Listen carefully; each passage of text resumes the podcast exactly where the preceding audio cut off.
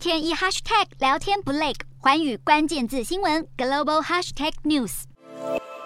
印度人口庞大，也成为各国企业进军的市场，当中不乏中国企业。然而，在中印边界冲突爆发之后，两国关系降到低点，印度也不断向中国企业开闸。继小米及 vivo 之后，印度这回瞄准中国智慧型手机制造商 OPPO 展开查账。另外，印度当局指控官员已经取得证据，显示 OPPO 印度子公司对用于手机制造某些进口品项的描述故意错误申报，逃避五亿五千一百万美元（大约新台币一百六十四亿元）的关税。对此，印度财政部声称，OPPO 的资深经理以及供应商已经发表声明承认错误，但 OPPO 印度部门发言人并没有给出回应。尽管印度政府加强对中国企业查账，但中国仍然是印度重要经济伙伴。去年双边贸易额超过一千两百五十亿美元，因此对印度来说，中国依然是不可或缺的贸易伙伴。要如何从中取得平衡，考验着两国领导者的智慧。